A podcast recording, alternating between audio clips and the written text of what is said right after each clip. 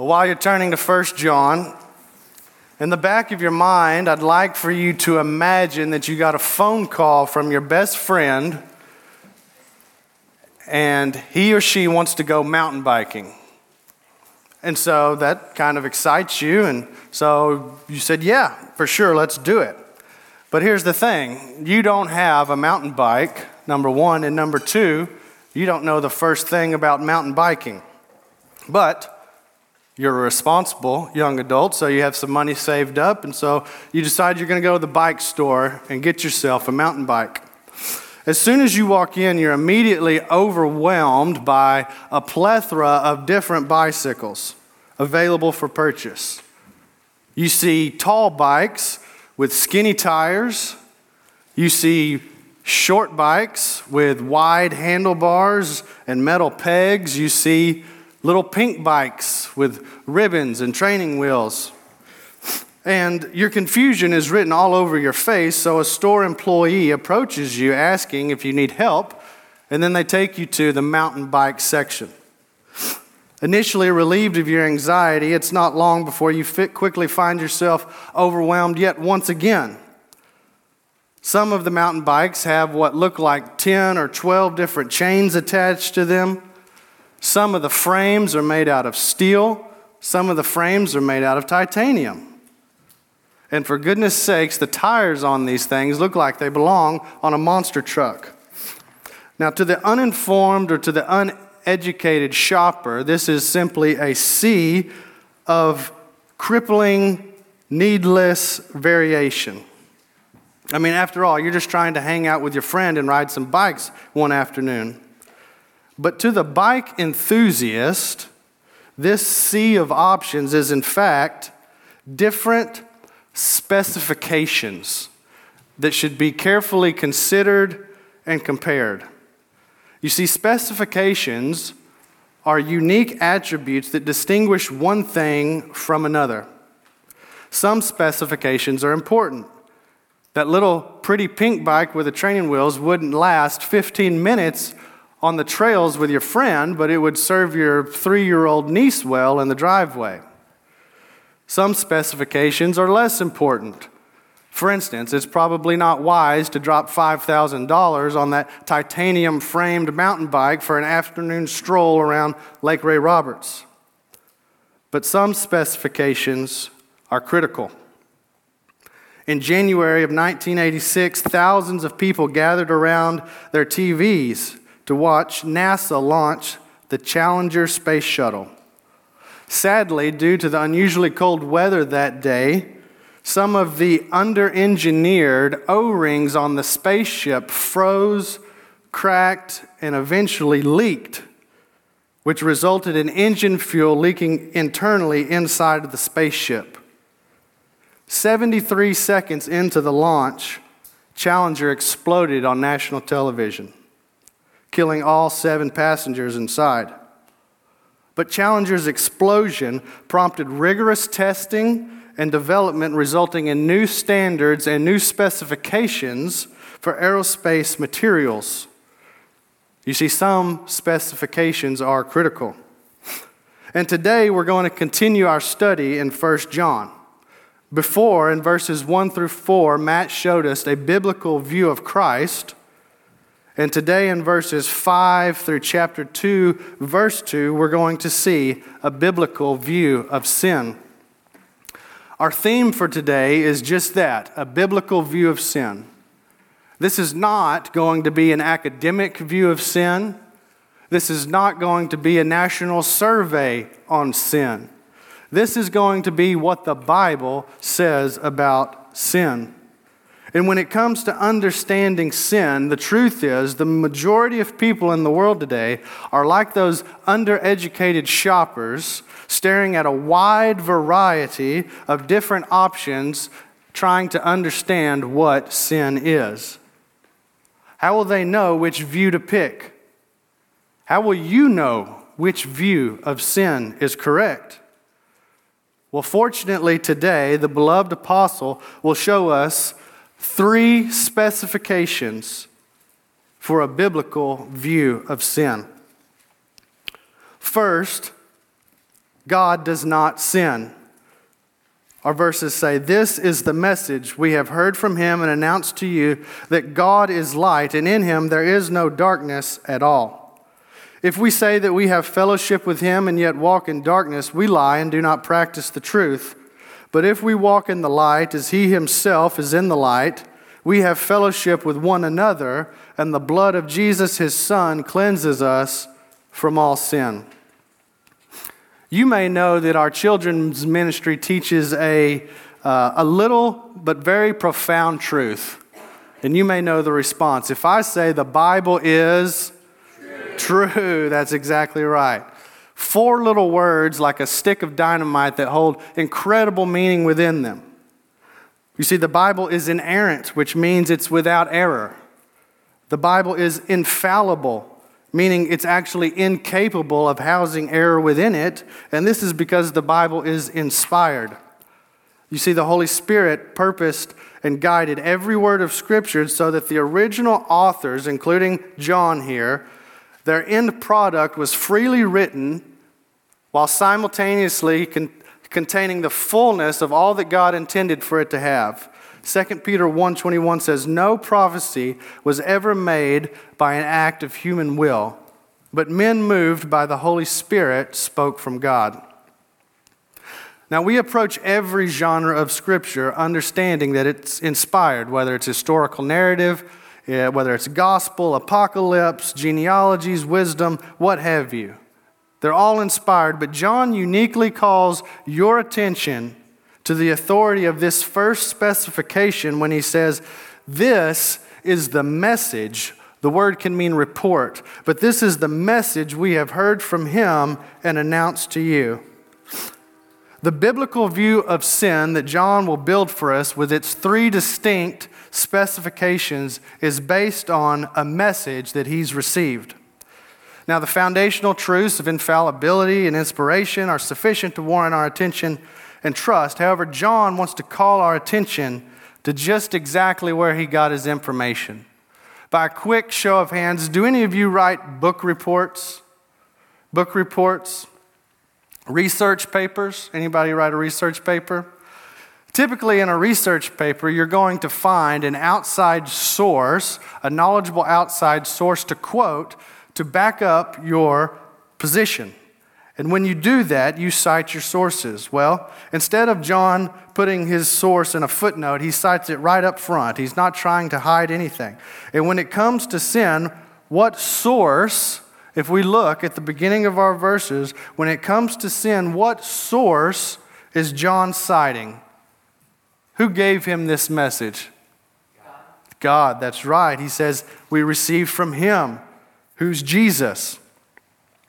Youth, the world will tell you many things about sin. The world will tell you that sin is necessary. Evil is the yin to God's yang. The world will tell you that sin isn't real. It's just something that humans have dealt with, and before long will either evolve past it or technology will render it irrelevant. But human opinions on sin are irrelevant. Brace yourself because I'm going to tell you something. Your opinions on sin, apart from Scripture, are irrelevant. John's report on sin, and therefore our understanding of sin, must be based on the authority of Scripture and the testimony of Jesus himself. And John begins this report with a metaphor. When it comes to interpreting the Bible, we always do so in a straightforward manner. Some people hesitate to use the word literal because of metaphors, okay? For instance, when Jesus said he was the door, he didn't mean he was a three foot by seven foot sheet of plywood with hinges on one side. He meant that he is the entryway into a redeemed life with God. He's the entrance. Metaphors take complex ideas and make them easier for us to understand. So when John says God is light, he's using a metaphor. Contextually, I ask you this this is a tough question. Contextually, what does light represent in our verses? Anyone take a stab at it? I'm sorry? Absolute, that's correct. Yes, God's moral character is what I wrote down. To understand sin biblically, we must begin with God's holiness, his absolute moral perfection. You see, John could have just said, hey guys, God doesn't sin, okay? But that doesn't come close to capturing God's holiness. To say that God doesn't sin, it just doesn't cut it. So, how do we express, how is John going to express God's infinite holiness, his, his infinite moral character? Well, apparently, he's going to use this metaphor God is light. Now, no metaphor can perfectly capture the true nature of our infinite God. But what distinction in all of our known universe is greater than light and darkness? And John says that God has no darkness at all. Any view of sin that teaches you that God's holiness is anything less than the blinding summer noonday sun is wrong. It's heresy, it's unbiblical, and it's untrue. Given God's indescribable moral perfection, John now brings out the application for this. It's as if he's going to take the spotlight, beaming from God's perfect moral character, and he's going to take it and turn it and face it towards you and towards me. He says, If we say that we have fellowship with him and yet walk in darkness, we lie and do not practice the truth. And as we try to digest the report of God's moral purity, we come up against this conditional statement. A conditional statement is a if then proposition. For instance, if I drive by Taco Bueno, I'm stopping and getting two party burritos. Okay? If y'all don't do your schoolwork, you're not going to get passing grades. If we walk in darkness, then we cannot have fellowship with God. God is, I'm sorry, John is providing us with a test. What is the theme of 1 John? Does anyone know the theme of 1 John? Yes, in the back. Thank you very much. That's right. Tests of eternal life. Contextually, John is writing to a church dealing with false teaching. There were people in his day, just as there's people in our day, who say that you can have fellowship with God and also live unchecked sinful lives. But the word walk here is important. It's in the present tense, active voice, which means you intentionally engage in unrestrained sinfulness. It means you intentionally engage in unrestrained sinfulness. On this side of heaven, we will never be completely free of sin. But John's report says that those who profess Christ and simultaneously give themselves over to desires and deeds without hesitation. What does he say in verse 6? What does he say about people who do that? In verse 6 people who say they know God but give themselves over to sin. They're liars. They're liars. They're liars. And don't let this test pass you by. I want you to imagine in your mind God. God is light. Picture him in all of his perfect holiness, his unimaginable, unapproachable, unmatched, perfect holiness, sinless perfection. You should feel the warmth of his light radiating in your mind. Now, also, imagine the practice of your life. Do you walk in unashamed darkness? Not do you sin, mourn, and repent. Do you walk in darkness? If the answer is yes, you fail the test. A biblical view of sin is clear that anyone who practices sin doesn't have fellowship with God. The spotlight is on you. Where are the shadows? Is it revealing darkness within you? Do you have lust? Are you prideful? Boasting? Do you steal? Do you have a lack of love for others? You see, darkness is the absence of light but we don't have to walk in darkness. John goes on, but if we walk in the light as he himself is in the light, we have fellowship with one another, and the blood of Jesus his Son cleanses us from all sin. And here a weakness with metaphor becomes apparent. Earlier, John said God is light. Now, God is in the light. I want to make sure that we're picking up on an implicit assumption in John's mind here uh, in this report on sin. By professing to have fellowship with God, John assumes you've bowed the knee to the one who he said that he has seen, looked upon, touched, the eternal life manifested from the Father, assuming you've bowed the knee to Jesus. Biblically, there's no way to walk in the light apart from repentance and faith. John's talking to a body of believers, so this assumption is in the background.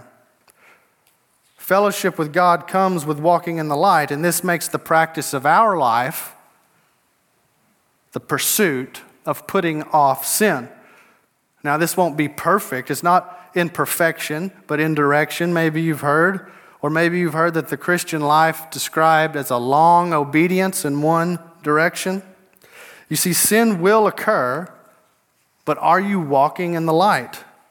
If so, then there's fellowship and cleansing. And notice this this is interesting. The assumption is that fellowship with God is inseparable from fellowship with other believers.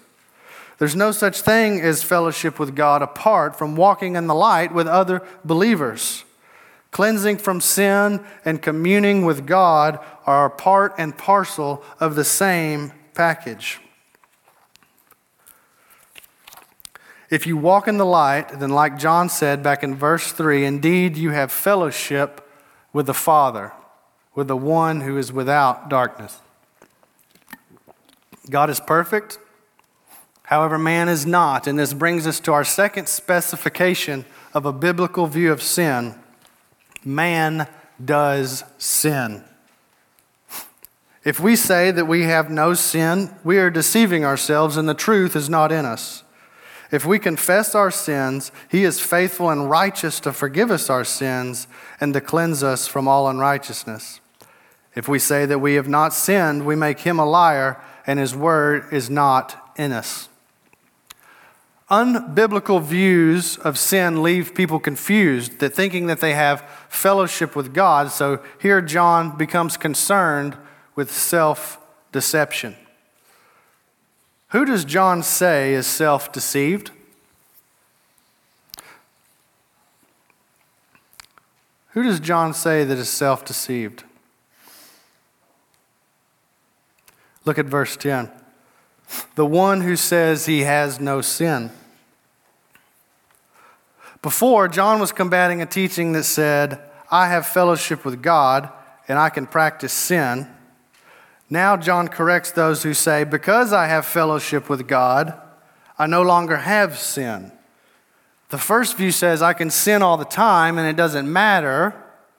This view says, I'm not worried about sin because now I don't have any. In fact, if you're familiar with the history of the United States or, or church history, in the 1700s, then maybe you've heard of the Wesley brothers. John and Charles Wesley, while attending Oxford, created a group, started a small group that wanted to take the Bible seriously and apply what it says. And that's a great thing. People on campus, campus called it the Holy Group, disparagingly, but they called it Methodism. These men would eventually come to America and play a tremendous role in evangelism and revival. However, they would also begin teaching and developing a doctrine known as Christian perfectionism. Now, depending on your sources, it can be difficult to pinpoint their intention with this doctrine, but I want to read you two snips from Charles's own writing. While speaking on this doctrine of Christian perfectionism, Charles says, Perfectionism is deliverance from inward as well as from outward sin and also a Christian is so far perfect as not to commit sin. As many understand it, their thought was that the Greek word for perfect doesn't always mean flawless. And that's true. It can mean mature. That's absolutely true. But they took that and said, well, therefore, we can teach that a Christian eventually can mature to the point of being free of sin completely in his or her life. And interestingly, this is very similar to the doctrine that John was refuting originally in this letter when he wrote. You see, Gnosticism, the Gnostics believed that the flesh was bad and the spirit is good, and the more you were like the spirit, the less sinful you were. And ideally, you would become so spiritual that you would transcend your natural physical being. Humans love to believe that we can progress beyond sin in this life. For instance, take Buddhism. Buddhism doesn't teach the concept of sin, it teaches, uh, it's all about suffering and escaping suffering in this life. But because they believe existing is suffering, the end goal of Buddhism is nirvana, which is a state of such elevated consciousness that you literally cease to exist.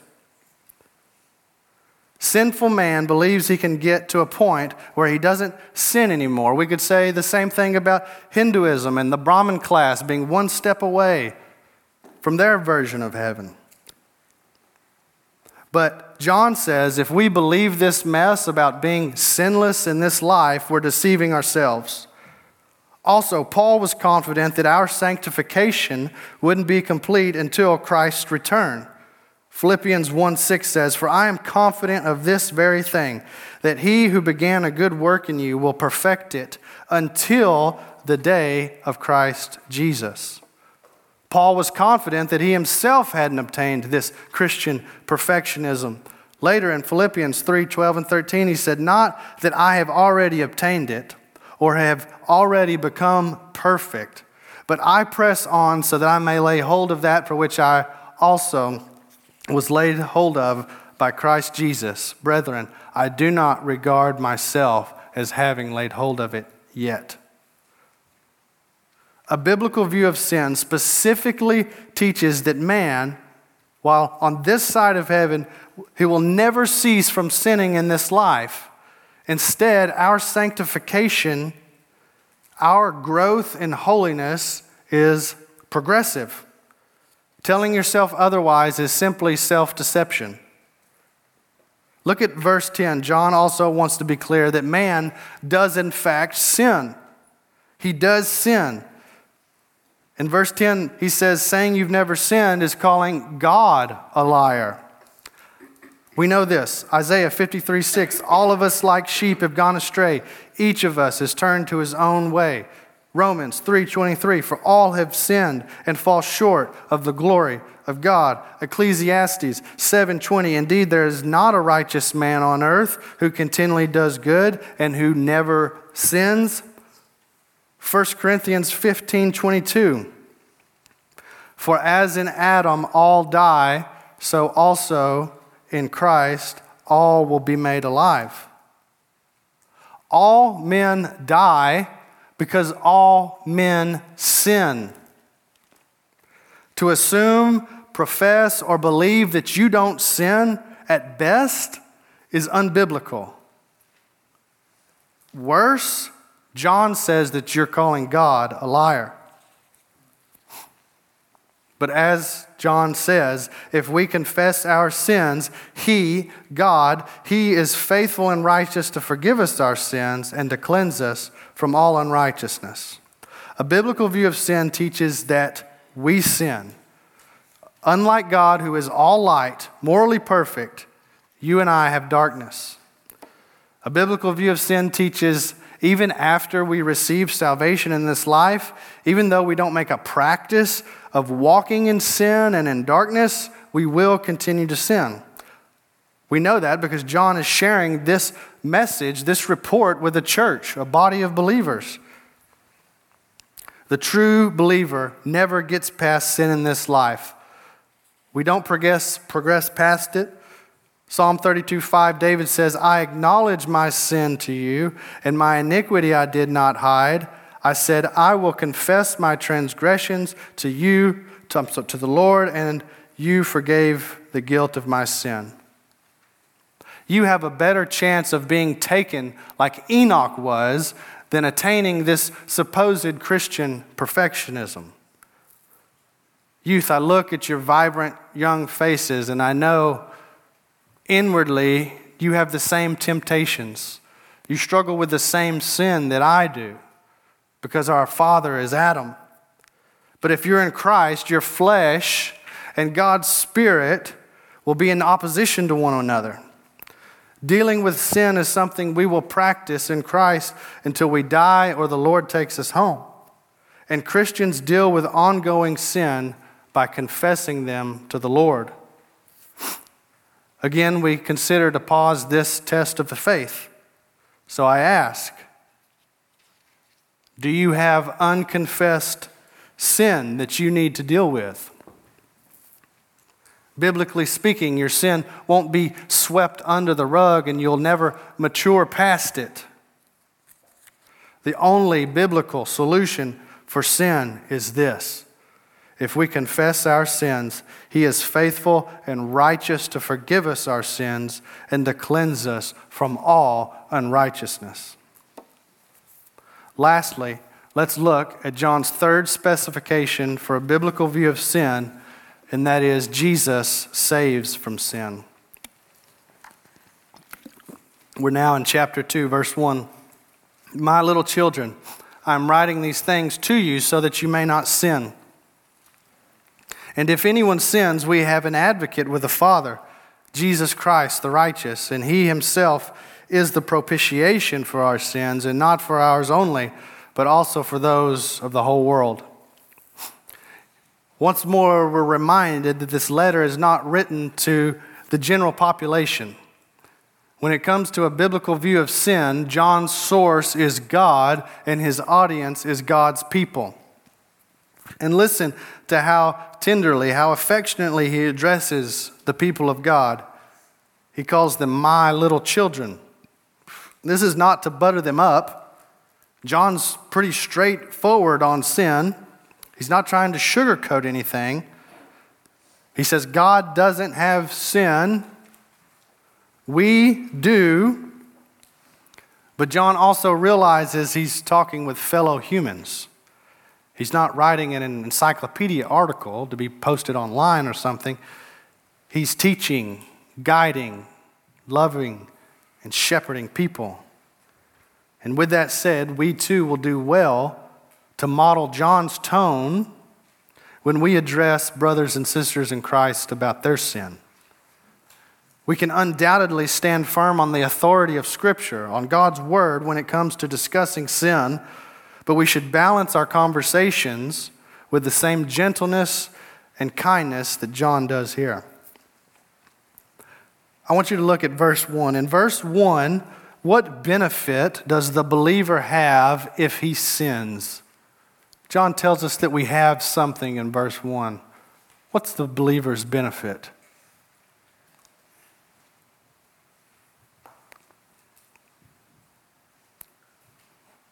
We have an advocate with the Father.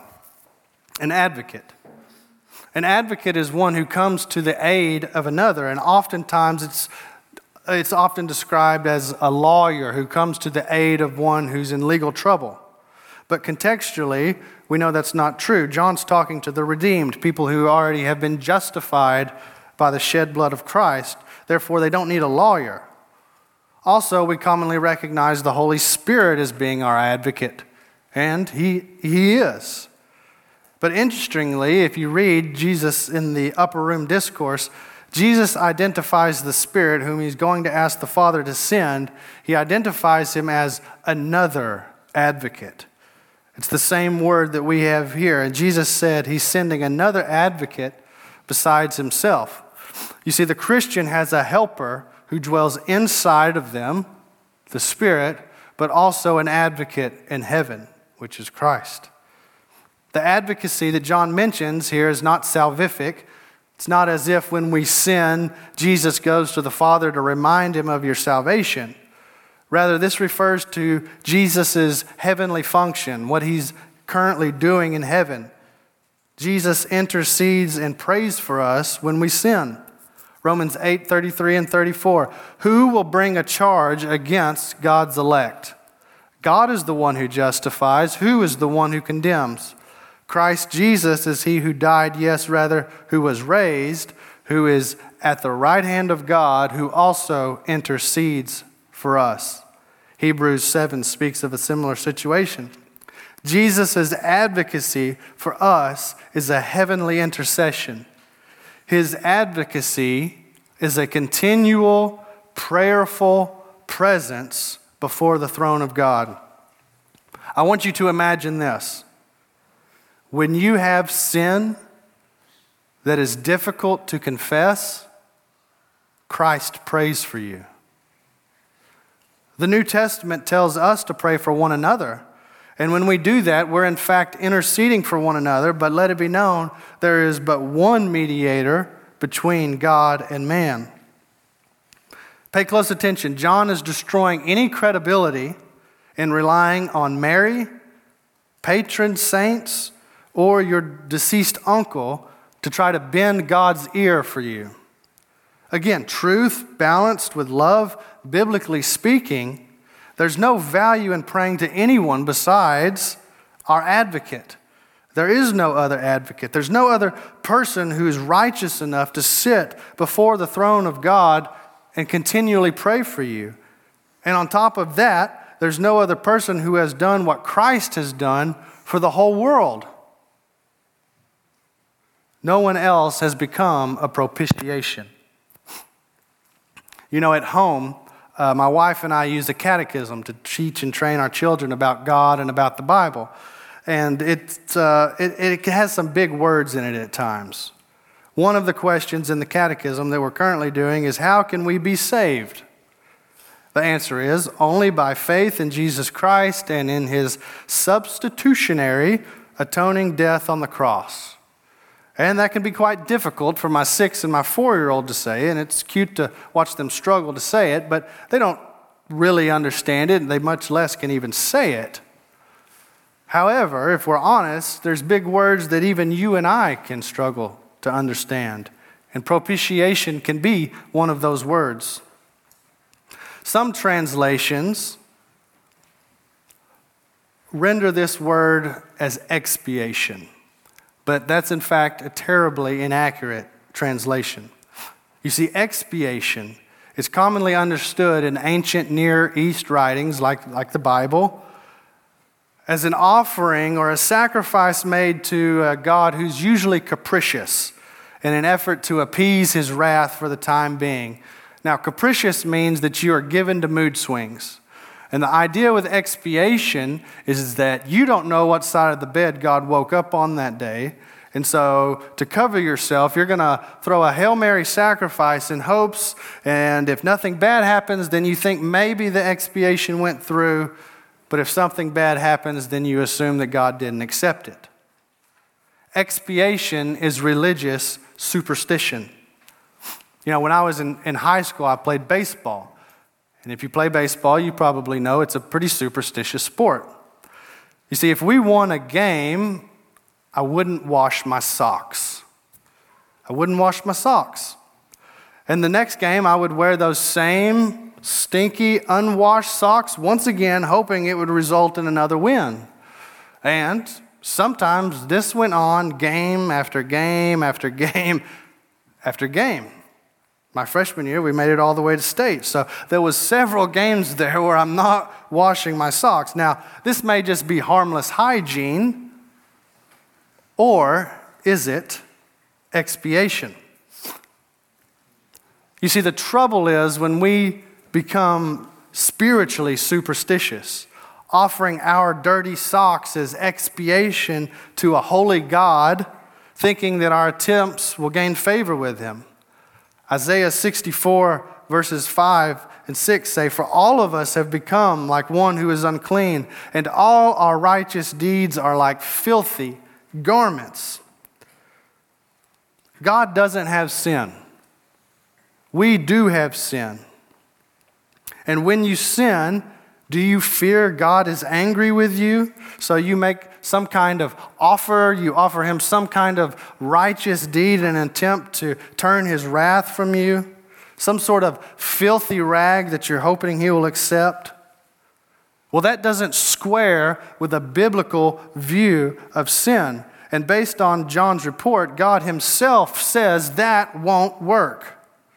God loves us far more than that. He's not a capricious God who we don't know how to appease. God has given us His Word.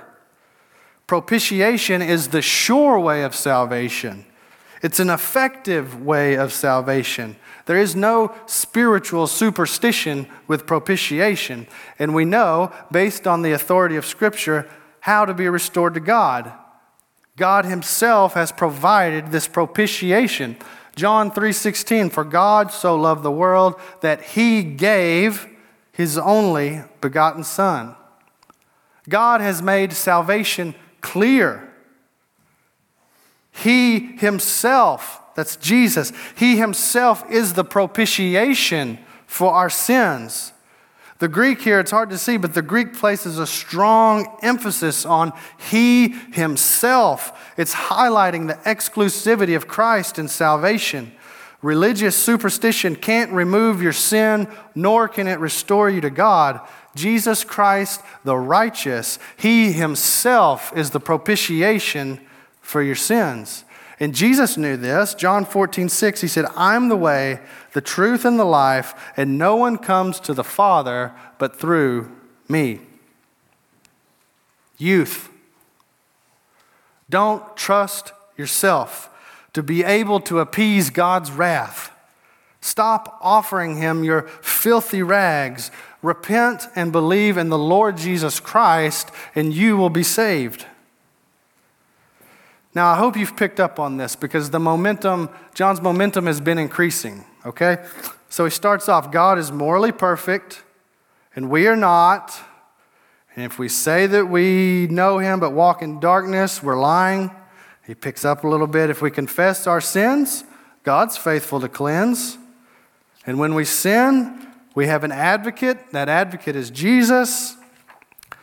And John has been teaching us about sin, driving us, if you will, around the theological NASCAR 500, each lap getting increasingly faster and a little bit more information. But now, on John's final lap here that we're coming to, he turns on the boosters to finalize this biblical understanding of sin. He says, He Himself is the propitiation for our sins, and not for ours only, but also for those of the whole world. The whole world. Jesus is God's propitiation for the whole world. A minute ago, we saw in John 3:16 God sent Jesus to provide a sure means of salvation, but really listen to the end of the verse that I didn't read to you. For God so loved the world that he gave his only begotten Son, that whosoever believes in him shall not perish, but have eternal life. God's offer of salvation isn't reserved only for Israel. One of the amazing things of the new covenant is that it's available to anyone around the entire world. It's available to whosoever believes. There isn't a person who, if they repent and believe in Jesus, will be denied the benefits of this propitiation, of this advocacy of Christ. Often, you'll hear disparaging comments about God's sovereignty and salvation, or what can be called definite atonement. Those who deny such biblical truths often try to use verses like we're looking at here, 1 John 2 2, to support their argument. They'll say, You see, God loves everyone. Jesus died for the whole world. And we say, Amen. You're absolutely right. Jesus' offer of salvation to the whole world, it's called a universal call. A universal call.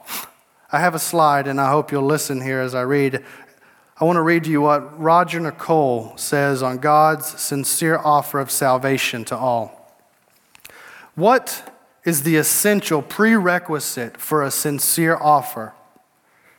Simply this that if the terms of the offer be observed, that which is offered actually be granted. In connection with the gospel offer, the terms are that a person should repent and believe.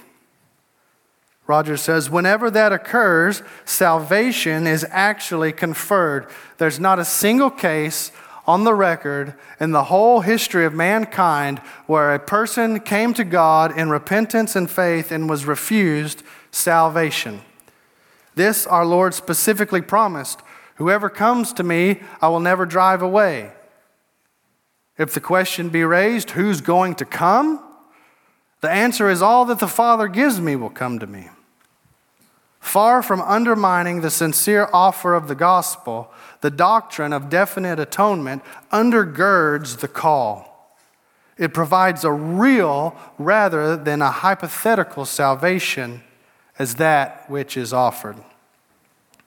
The propitiation for sin that Jesus provided is a full pardon, a full forgiveness that God stands ready to grant to anyone in the whole world from any nation, man, woman, free, slave, Jew, Gentile, young, old, youth. This offer stands for you. God doesn't have sin. We, youth, we do have sin. Jesus stands ready to forgive and to cleanse you of sin if you will repent and believe. So, in closing, how, how do we apply what it is that we've learned about this biblical view of sin? Well, I think first we worship God as holy. If you're in Christ, you have unhindered, direct access to the Father, and He desires for you to pray to Him. But do you ever find yourself talking to God as if you're talking to your little brother or your little sister? We never want to shy away from God or feel ashamed to come before Him. But do you approach Him with the respect that He deserves? God is light, there is no darkness in Him. Secondly, we repent from sin. If we're in Christ, we don't walk in darkness. Are there sins in your life that characterize you? Let me put it this way. If, let's say that we could monitor your life, right? Let's say we could monitor your life for, I don't know, however many months six, eight months, a year, two years, I don't care. Pick, pick a time frame. If we could monitor your life, would we look at your life and say, that guy is constantly lying every day. He's a liar. Or would we say, she consistently watches things that the Bible is clear we shouldn't be watching? Consistently. Again, not isolated struggles that get put off, renewal is sought, but would we see you walking in darkness? If so, repent of those sins. Lastly, final application is turn to Christ for forgiveness. If you haven't turned away from your sin and pursued a relationship with Jesus Christ by faith, you can do that today. If you have questions about what repentance and faith looks like, I promise you, I can assure you that if you grab a leader, they'll be excited to talk to you about what faith in Christ looks like. Let's pray. Well, Father, we do love you, and we're so thankful that you've given us your word. And through your Spirit, John has taught us the distinct biblical view of sin, which differs so vastly from what the world tells us, God. You're holy. There's none like you. You're perfect in righteousness, holiness, goodness. You far exceed where we are. We, we can't even imagine your holiness. Father, we are fallen. We have chosen to go astray and pursue our own way. We're not like you. You've made us in your image, but we have, we've turned from you. That's clear. And that applies to all of mankind. But Father, in your kindness and your goodness, you came to earth as man. You took on this flesh that we struggle with daily. You took it upon yourself. You, you, you wrapped yourself in flesh. You tabernacled among us. But Father, uh, Jesus never sinned. Your propitiation was perfect, and you've made clear in your word the way of salvation. Father, make our hearts tender to these truths. Help us to see what a biblical view of sin is and to live in light of that. Pray that you be glorified tonight. We pray in Jesus' name. Amen.